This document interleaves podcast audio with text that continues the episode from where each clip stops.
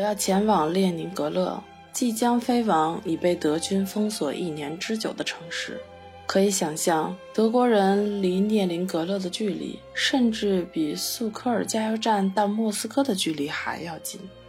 德国人已经把列宁格勒团团包围，目的是要使全城百姓冻饿而死。他们每天都用远程大炮疯狂地对城市进行狂轰滥炸。尽管如此，列宁格勒人继续生活和工作着。他们坚持与敌人做斗争，甚至还有娱乐的可能。人们热爱艺术，喜欢音乐，艺术和音乐是他们生活中必不可少的精神食粮。在那种非人的严峻形势下，听众照常去看戏、听音乐会。你想想看，在这种情况下，我前去英雄城市举办音乐会，亲自为那里的战士、指挥官和所有城市的捍卫者演奏。在向德军不断射击的军舰上演出。当你深知你的演奏将会给他们带来巨大慰藉时，当你的演奏能使他们感到快乐时，岂不是一件快事呢？为了具备使人感到快慰的神奇手段，是需要大量的艰苦劳动的。亲爱的儿子，要相信，这种工作和劳动是能够得到补偿的。它起初只会使你一个人感到愉悦。然后必将与大家分享这种快乐。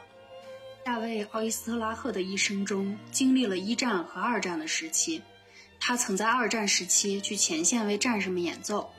这是他在战争时期写给儿子伊格尔·奥伊斯特拉赫的一封家书。伊格尔说，他从小对音乐十分的喜爱，只是他对小提琴没有表现出太大的热情。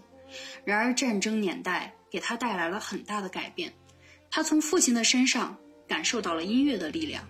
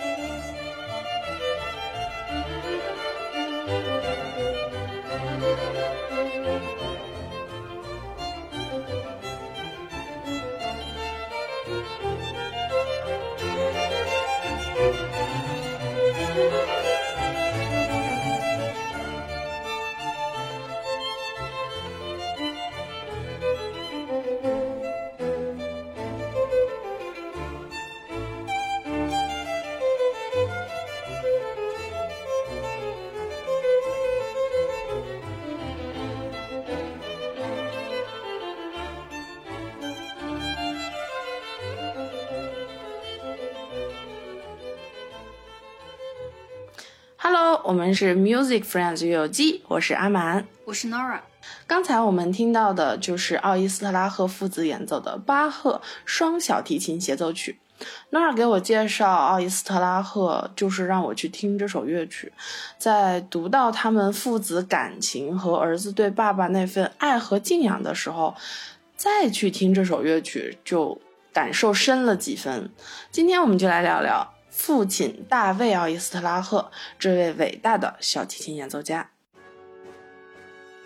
大卫·奥伊斯特拉赫是二十世纪苏联最伟大的小提琴家之一，人们经常拿他跟小提琴家海菲兹来做比较，因为两个人都具有非常完美的技巧和丰富的激情。嗯，但是大部分人评价奥伊斯特拉赫的演奏呢，就说他更有人情味儿，是演奏风格很温暖，但是又不失宽广的一位音乐家。他出生在乌克兰的临海城市奥德萨。在某百科搜索奥德萨的时候，你就可以看到一条新闻：二零二二年二月二十四日，俄罗斯媒体称俄军已经登陆奥德萨。看到这个新闻的时候，心情是非常的复杂的，五味杂陈。俄罗斯和乌克兰在历史上的地理位置、风土人情，还有文化底蕴上的联系都是非常密切的。在苏联时期呢，有许多音乐家都出生在乌克兰的城市，后来去莫斯科发展。也有很多俄罗斯的音乐家到乌克兰去就职或者生活。两个国家的人民从血统上来讲，有非常多都是亲戚。尤其在乌克兰的东部，有非常多俄罗斯族，说不定在不远处国境线的另一边就住着你们家亲戚，就是这样的一种关系。嗯嗯，奥伊斯特拉赫出生和长大的城市呢，在乌克兰的南部，是黑海沿岸最大的港口城市。那也是一个多民族聚居的一个城市，嗯，呃，有乌克兰人、俄罗斯人、希腊人、犹太人，还有保加利亚人等等。奥伊斯特拉赫自己就是有犹太血统的，他从奥德萨音乐学院毕业后移居到了莫斯科发展。十九岁的时候，他受到作曲家格拉祖诺夫的邀请，在基辅跟列宁格勒爱乐乐团合作演奏了格拉祖诺夫的作品，嗯，就是一首小提琴协奏曲。因此呢，他很快在苏联享有盛誉。二十六岁的时候，他被邀请到了莫斯科音乐学院任教。嗯，真的是非常年轻有为了。奥伊斯特拉赫虽然在苏联学习和成长，但是他不管在学习的过程中，还是后来录制唱片的时候，都很喜欢演奏巴赫。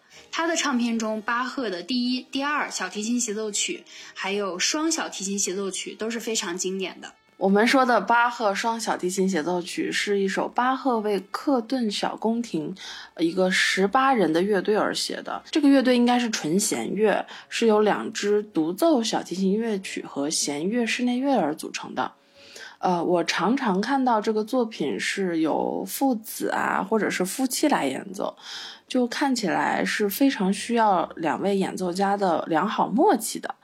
那他们父子呢？每次一起演奏这首小提琴协奏曲，呃，都会在后台从头到尾的合奏一遍，来确保演出的成功。我想这就是大卫·奥伊斯特拉赫对观众的责任感吧。其实我最一开始关注奥伊斯特拉赫版本的这个巴赫双小提琴协奏曲，还是我姐姐 Amy 推荐的。嗯，我还在上大学的时候呢，她一直跟我说有一个版本的。巴赫双小提特别好听，当时他给我发的是一长串的英文名字，我都没对上号。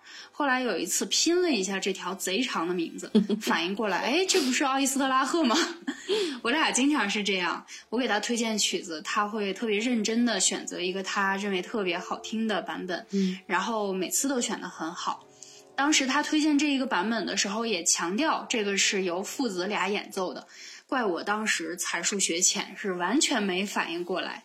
如果认真去听他们父子俩拉的这个版本，就会发现 Igor 的演奏风格呢，其实是很像他的父亲的。嗯，所以他们两个人这个声部的对话是非常和谐严谨。但是又不失亲切的。伊戈尔·奥伊斯特拉赫，他的心目中的爸爸其实，呃，不是一个传统意义上的严父的形象。那在他的眼中呢，他的父亲是一位严于律己、善待他人的人。在他眼中，父亲高大，但是又不那么神秘。甚至大卫·奥伊斯特拉赫呢，也是一位在年幼时为了逃避周六日练琴，会在周五把琴弦弄断或者把弓子弄断的人。你说说他多招恨呢？不是这这个也太狠了，他是怎么下得去手的？是啊，尤其是我觉得琴弦崩断这事儿还挺恐怖的。对，而且我觉得其实也挺贵的吧，因为它确实是一个消耗品，对吧？是的。其实他们家的条件一开始应该是蛮不错的，因为他爸爸是一个业余的小提琴演奏者，然后他妈妈是一个很有名的歌唱家。但是后来呢，他年幼的时候，他爸爸去参加了一战，嗯呃，但是当时还好，他的老师这个斯托里亚尔斯宾一直给他免费上课，就是在他家庭很拮据的时候，嗯所以才使他一直有这个非常好的教育资源。刚才阿满说到，奥伊斯特拉赫父子上台前呢，都会把曲子完整的演奏一遍。其实这应该是大卫·奥伊斯特拉赫的一个非常好的习惯。他的挚友作曲家肖斯塔科维奇曾经讲过，有一次他们俩在柏林住的旅馆房间是相邻的。奥伊斯特拉赫过两天要举办音乐会来演奏柴可夫斯基的协奏曲，这个曲子呢，他可演奏过不止一百次了。但还是成天的反复的去练习，就好像第一次要上台似的。嗯，所以呢，奥伊斯特拉赫拥有不朽的这种世界名誉，是巨大天才和辛勤劳动的配合，也是灵感启示和精炼技巧的结合。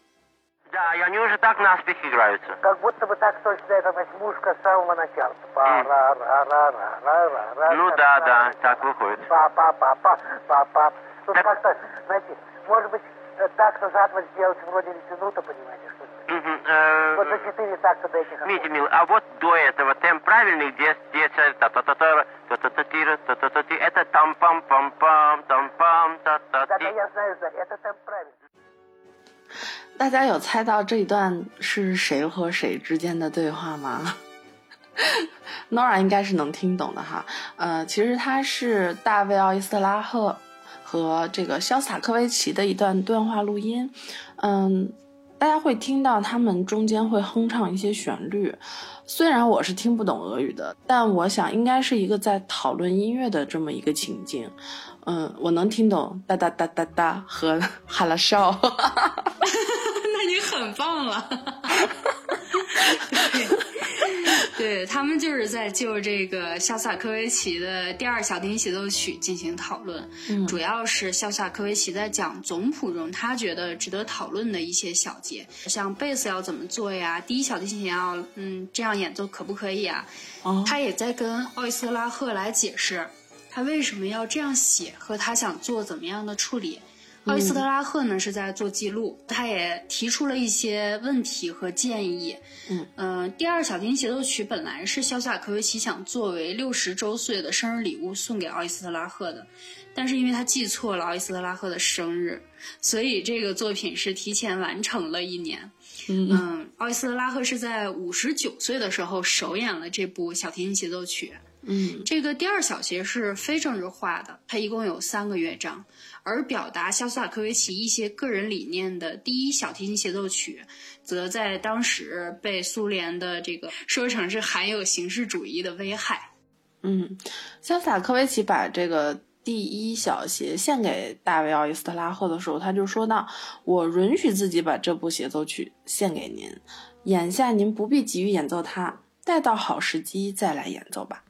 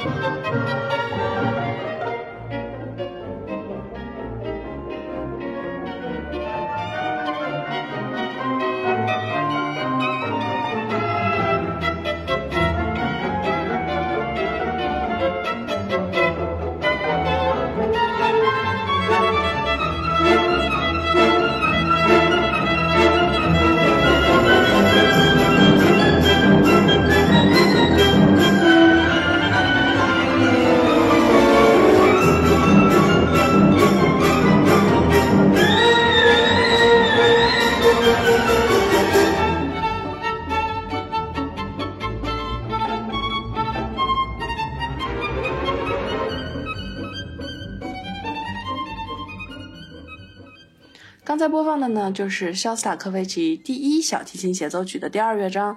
在选择乐章的时候，我在二和四中间纠结了好久，但第二乐章的那个长笛旋律实在是太好听了，所以就愉快的选定了。嗯，其实这两个乐章比较的话，我也更喜欢第二乐章。嗯，第四乐章是那种非常强劲有力、畅快淋漓的那种演奏。呃，也是非常欢庆的一种感觉，但是二乐章呢，更多的是疯狂的、辛辣的，承载了特别多作曲家那种悲痛的情绪和顽强的生命冲击力。潇洒科维奇的协奏曲很好听，但是我还是想在这儿默默默的吐槽一句，他的节奏真的太难了。是我不知道你演的时候是怎么样的啊？总之，我我坐在乐队里永远都是一二三四五，一二三四五六七，一二一二三，一二一二三，然后整个人都是。很紧张的一个状态是，哎，尤其是协奏曲，注意力要高度的集中，然后要，呃，盯着谱子，看着指挥，然后还要瞄着那个独奏的音乐家，看他们什么时候去动，就很紧张。嗯。我是演奏过肖斯塔科维奇的作品，嗯，我觉得在演奏中间，因为我吹的是长笛嘛，我的身体是可以跟着它的那个节奏去晃悠的，所以我们会每次吹的时候就一二三，一二一二三，一二一二三，就是那个 头会跟着一起动，你知道，就是身体会帮助你去打拍子，还挺好玩的。尤其我每次如果把这一段练下来的时候，我会觉得我的身体对旋律和节奏的感。感知力会更近了一步，也算是一种小小的挑战吧。而且肖斯塔科维奇的音乐，我在每次听的时候都会忍不住去踩他的那个节奏，就像踩小尾巴一样。对，挑战节拍重音的这个变化，其实是一个非常有趣的过程。又说到肖斯塔科维奇和大卫奥伊斯特拉赫他们的友情，其实是始于一次比赛。嗯，比赛的时候呢，呃，肖斯塔科维奇是评委，然后二十四岁的大卫呢，他是一个参赛者。这次比赛呢，就让潇洒科维奇对他留下了非常深刻的印象。肖还会经常去听他的音乐会，嗯，因为他觉得他太喜欢就是奥伊斯特拉赫给他带来的这种深厚的情感和饱满的热情的这种演奏。嗯，他们两个也是很要好的朋友，嗯，那朋友之间应该是要用音乐来交流一些的，对吧？所以呢，他们就组过一段时间的室内乐，肖斯塔科维奇来弹钢琴，然后奥伊斯特拉赫呢，他去演奏小提琴，他们会演奏非常多的奏鸣曲，比如说像莫扎特、贝多芬，而且大卫奥伊斯特拉赫他演奏了肖斯塔科维奇所有的小提琴作品，就有那种。哎，我今儿又写了一个，来拉拉。哎，我又写了一个，来拉拉试试，这种感觉。嗯，他们俩的私交是很好的，而且年龄相仿。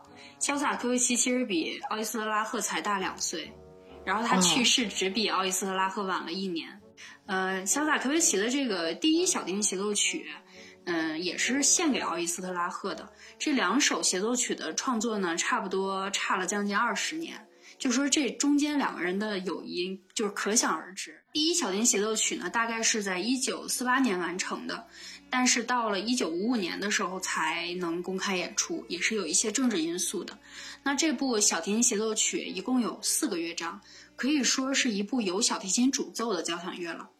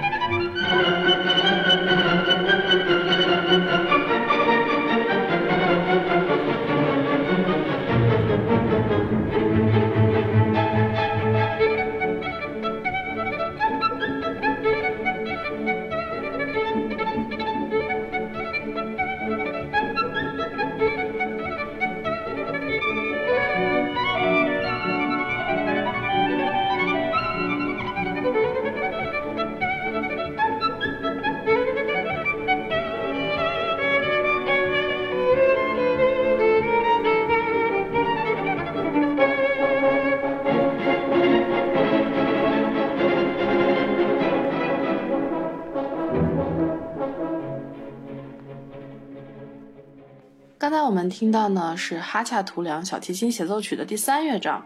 一九三四年，大卫·奥伊斯特拉赫开始在莫斯科音乐学院任教。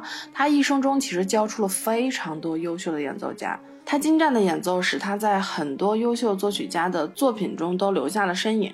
比如说我们刚才说到的肖斯塔科维奇，其实还有普罗科菲耶夫，还有我们刚才的这首乐曲哈恰图良这位作曲家。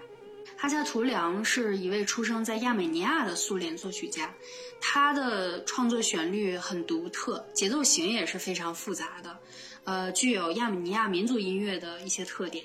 在他生活的年代呢，苏联诞生了非常多优秀的演奏家，哈恰图良也为他们创作了不少作品。说起两个人的相识呢，可以追溯到奥伊斯特拉赫年轻的时候在哈尔科夫的那场比赛了。呃，当时哈恰图良是评委之一，奥伊斯特拉赫呢则是第一名，给所有的评委都留下了非常深刻的印象。这个 D 小调小提琴协奏曲就是哈恰图良为奥伊斯特拉赫创作的，也是他唯一的一首小提琴协奏曲。是的，这部作品在首演之前呢，他们邀请了很多音乐家的好朋友去哈恰图良的家里去提前听这部作品。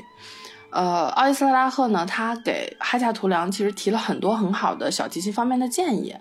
他把哈恰图良的这个华彩呢进行了一个缩编，然后自己又为他又写了一部分华彩，所以哈恰图良对他的改编其实也是感到非常满意和开心的。是的，其实演奏家在演奏一首协奏曲的时候，经常会自己去，呃，为了炫技或者说发展这个乐曲的主题，写一些华彩的片段啊，这个是非常常见的。对，有一些自己的风格在里面。对对对，这个也是为什么我们看协奏曲可能有好几个华彩的这个版本。就是因为啊，有他们演奏家的这种二度的创作和发挥，对于作曲家来说呢，把纸上的音符变现，其实是一件特别幸福的事儿。奥伊斯特拉赫完美的诠释了哈萨图良对音乐独到的见解，让这部作品呈现的这么漂亮，这对于作曲家和演奏家来讲呢，都是非常值得激动的。嗯，奥伊斯特拉赫能精确地表达不同风格的作品，除了勤奋的练习，还有大量的上台演出的这种实践，也与他扎实的文化功底和广泛的兴趣是分不开的。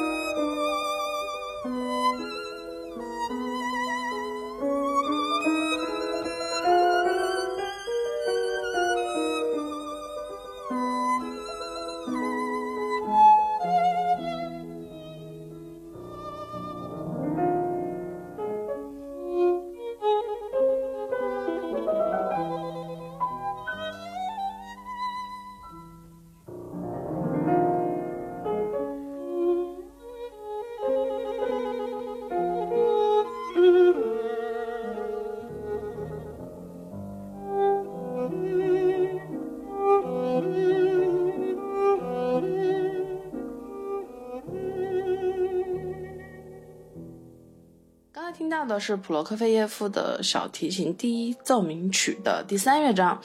我们了解大卫·奥伊斯特拉赫，其实很多是通过视频或者是音频。那演奏的时候，他是看上去非常严肃而认真的，也非常投入。但他日常生活中是一个爱好广泛的人，除了搜集唱片和搜集一些藏书啊、总谱啊这些，他还是一位国际象棋的棋手，好像还是一位一级的象棋棋手。他喜欢打网球，而且还是一位摄影爱好者。他常常会在巡演的路上呢，拍摄很多他的所见所闻，会播放给他的亲朋好友们看。我我也想看一看，我我觉得这应该是最能直观表达出他眼中的世界了吧，就像对咱们发朋友圈一样。你这样一说，我就想到了那个一家人的群里，然后分享美景和鲜花的那些长辈们，就是 跟奥伊斯特拉赫的这种分享欲应该是一样的。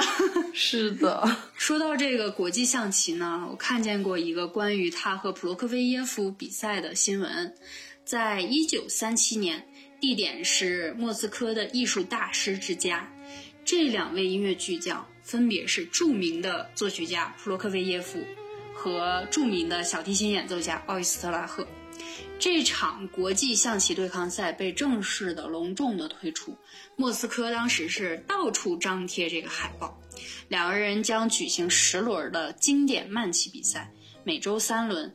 呃，由特级大师阿拉托尔采夫，还有国际象棋理论家康来担任裁判。我看到他的这个海报啊什么的，就让我想到我们之前喜欢的一部美剧，是关于国际象棋的，你还记得吗？嗯嗯嗯，对，《后羿弃兵》，我特别喜欢这部剧。嗯，当时看完觉得那个下国际象棋真的太酷了，还曾经拿这个女主角的剧照当头像。我记得这个应该是我们刚开始做播客时间你用的那个头像，对吗？对，当时反正特别迷这个。刚才说我们找到了一些他俩比赛的资料照片，我们也会在 show notes 给大家贴出来，大家可以看一看，还是挺有意思的。嗯，他们的友谊也非常好，不仅普罗科菲耶夫创作了第一小提琴奏鸣曲来送给了奥伊斯特拉赫，而且我才知道。呃，之前聊过他的第二奏鸣曲不是被改编成了长笛版本吗？这个改编呢也是由奥伊斯特拉赫来改编的，我就听到了以后非常的哇塞，感觉哇，那真的太哇塞了！哎，你当时毕业音乐会是吹过普罗的一首奏鸣曲是吧？就是吹的这个，贼刺激，太刺激了，那有点。普罗科菲耶夫呢，从一九三八年的时候开始创作这个第一小提琴奏鸣曲，因为它太高产了，有非常多的歌剧还有舞剧的作品是需要他去创作的。嗯，这部奏鸣曲的作品就搁置了，一直到一九四六年的时候，奏鸣曲才被完成。这是普罗室内乐作品中最有特色的作品之一。这个时期呢，他的风格应该是比较稳定了。呃，算他创作的成熟期，所以在作品中那种有张力的戏剧性，还有尖锐的对比，真的都很普罗。在苏联作曲家的作品中呢，都有非常情绪化的东西在。普罗即使个人风格是很鲜明的，也没有丢掉这种俄罗斯民族音乐的元素，还有情绪化的表达。奥伊斯特拉赫不管是从民族文化的理解，还是从他对不同风格作品的表达能力上来讲。都非常适合演奏普罗的这个作品。其实他不仅仅是一位小提琴家，他应该是一位音乐家。呃，他不仅对小提琴了解，对中提琴、交响乐团以及乐团里的其他的乐器都非常的熟悉。他也不仅仅是一位音乐家，他是一位艺术家。这也是为什么他的演奏和教学会更出色、更扎实的原因。他其实不仅在演奏技巧上扎实，他生活上也很扎实。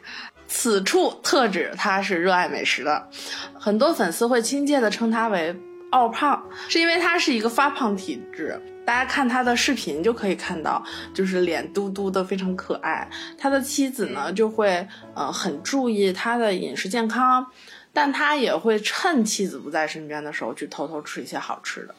比如说，他会在上街的时候买包子吃，啊，贼幽默。他说，世界上没有不好吃的包子，只有可口的包子，或者是很好吃的包子。这个就让我想到了亚当之前非常喜欢吃的布里亚特大包子。哦不不不不，太喜欢布里亚特包子了，我要隔空约亚当去吃。这个里面啊，要安利一下布里亚特包子，它是纯肉馅儿的，没有任何的菜在里面。然后那个一口咬下去又有汤汁，然后皮又很薄，然后那个肉那个肉是团团的那种，特别扎实。在这里，我强烈的建议阿满在 show notes 里面要贴出来给大家看，真的好太好吃了。没有问题。嗯，那我决定下次我再去吃。布里亚特包子的时候，我要听着奥伊斯特拉赫的唱片，估计这个包子也会别有一番风味。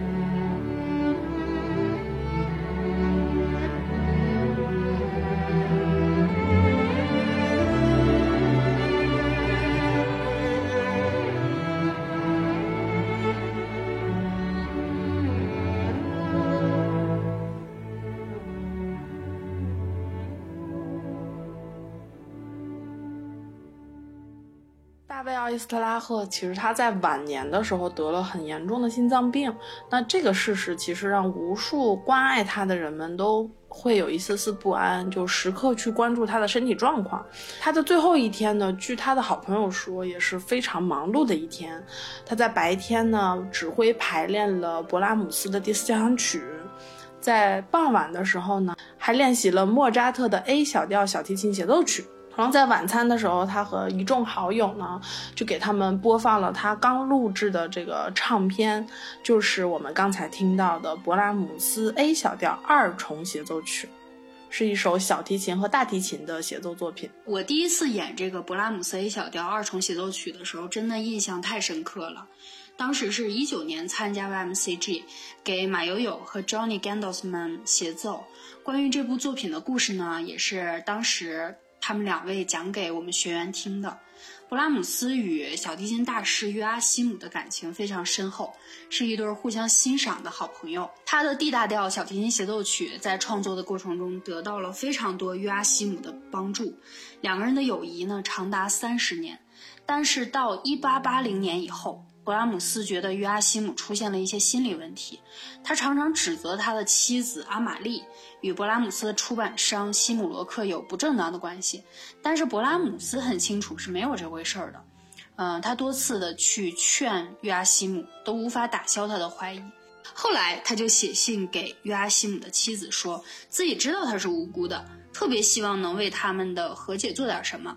但是他也了解约阿希姆的这种性格。自己即使作为朋友，也不爱跟他距离太近的去生活，因为他确实确实在性格上有一些让人难以理解的地方。后来约阿希姆和阿玛丽的关系日益恶化，两个人这个闹上了法庭。阿玛丽就拿出了勃拉姆斯这封信，想作为旁证来证明自己的人品。约阿希姆跟勃拉姆下子翻脸了，两个人很久都没有联系。许多年以后呢，勃拉姆斯想要创作大提琴小提琴协奏曲，但是他发现没有人可以像约阿希姆一样给出特别好的关于弦乐的建议了。他的师母克拉拉当时跟他联系，鼓励他修复与约阿希姆的这种友谊。于是勃拉姆斯又联系了约阿希姆，在他的帮助下创作了这部作品。这部作品其实也是他们友情的见证。大提琴和小提琴的对话中，既有和谐又有冲突，就像我们每个人的友谊一样。虽然有的时候会闹别扭、会吵架，但是总会重归于好的。嗯，那在奥伊斯特拉赫录制的勃拉姆斯双提琴协奏曲的唱片中，有一张的封面呢，是他与大提琴家罗斯特罗波维奇和指挥家乔治塞尔三个人的胳膊紧紧地挎在一起，十分的亲热。他与大提琴家。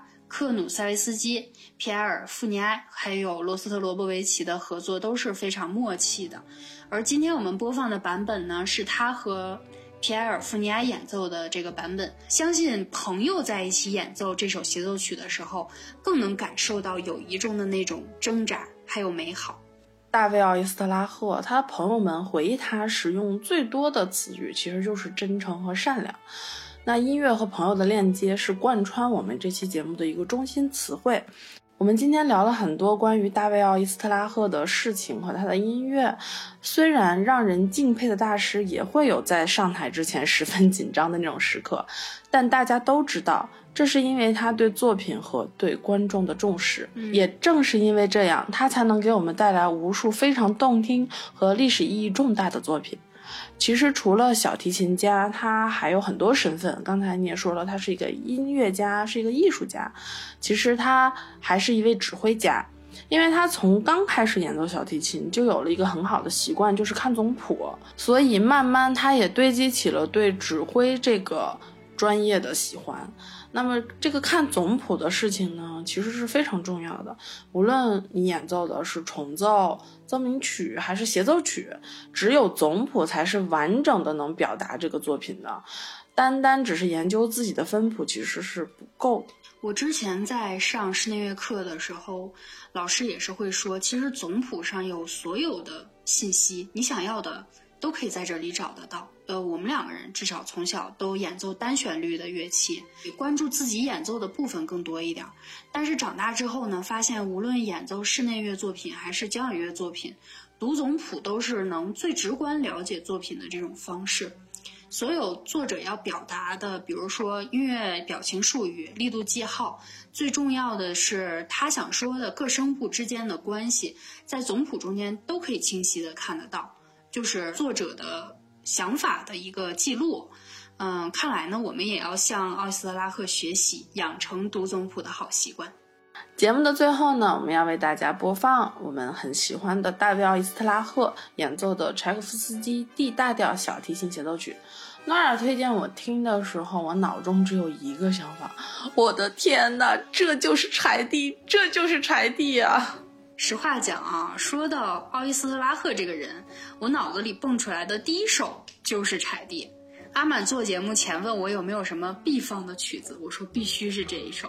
他问我为什么我觉得柴蒂就应该是这样的呀？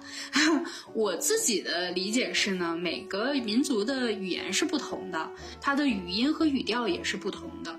那奥伊斯特拉赫在理解。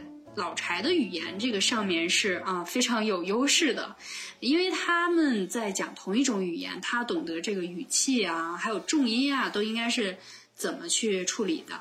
另外，奥斯特拉赫作为经历过战争的人，应该对柴地里那种充满哀愁的优美的旋律，还有对生命的歌颂更能感同身受。嗯，你说的对，就像我们演奏中国乐曲。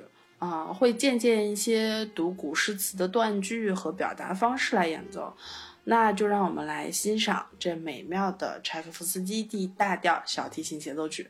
我们会在节目播出后呢，抽取两位朋友，分别送出大卫奥伊斯特拉赫的回忆访谈录一本，送出方式也会在收 notes 中贴出来的，欢迎大家关注。音乐可以治愈心灵，希望没有疫情、没有战争的日子早一些到来。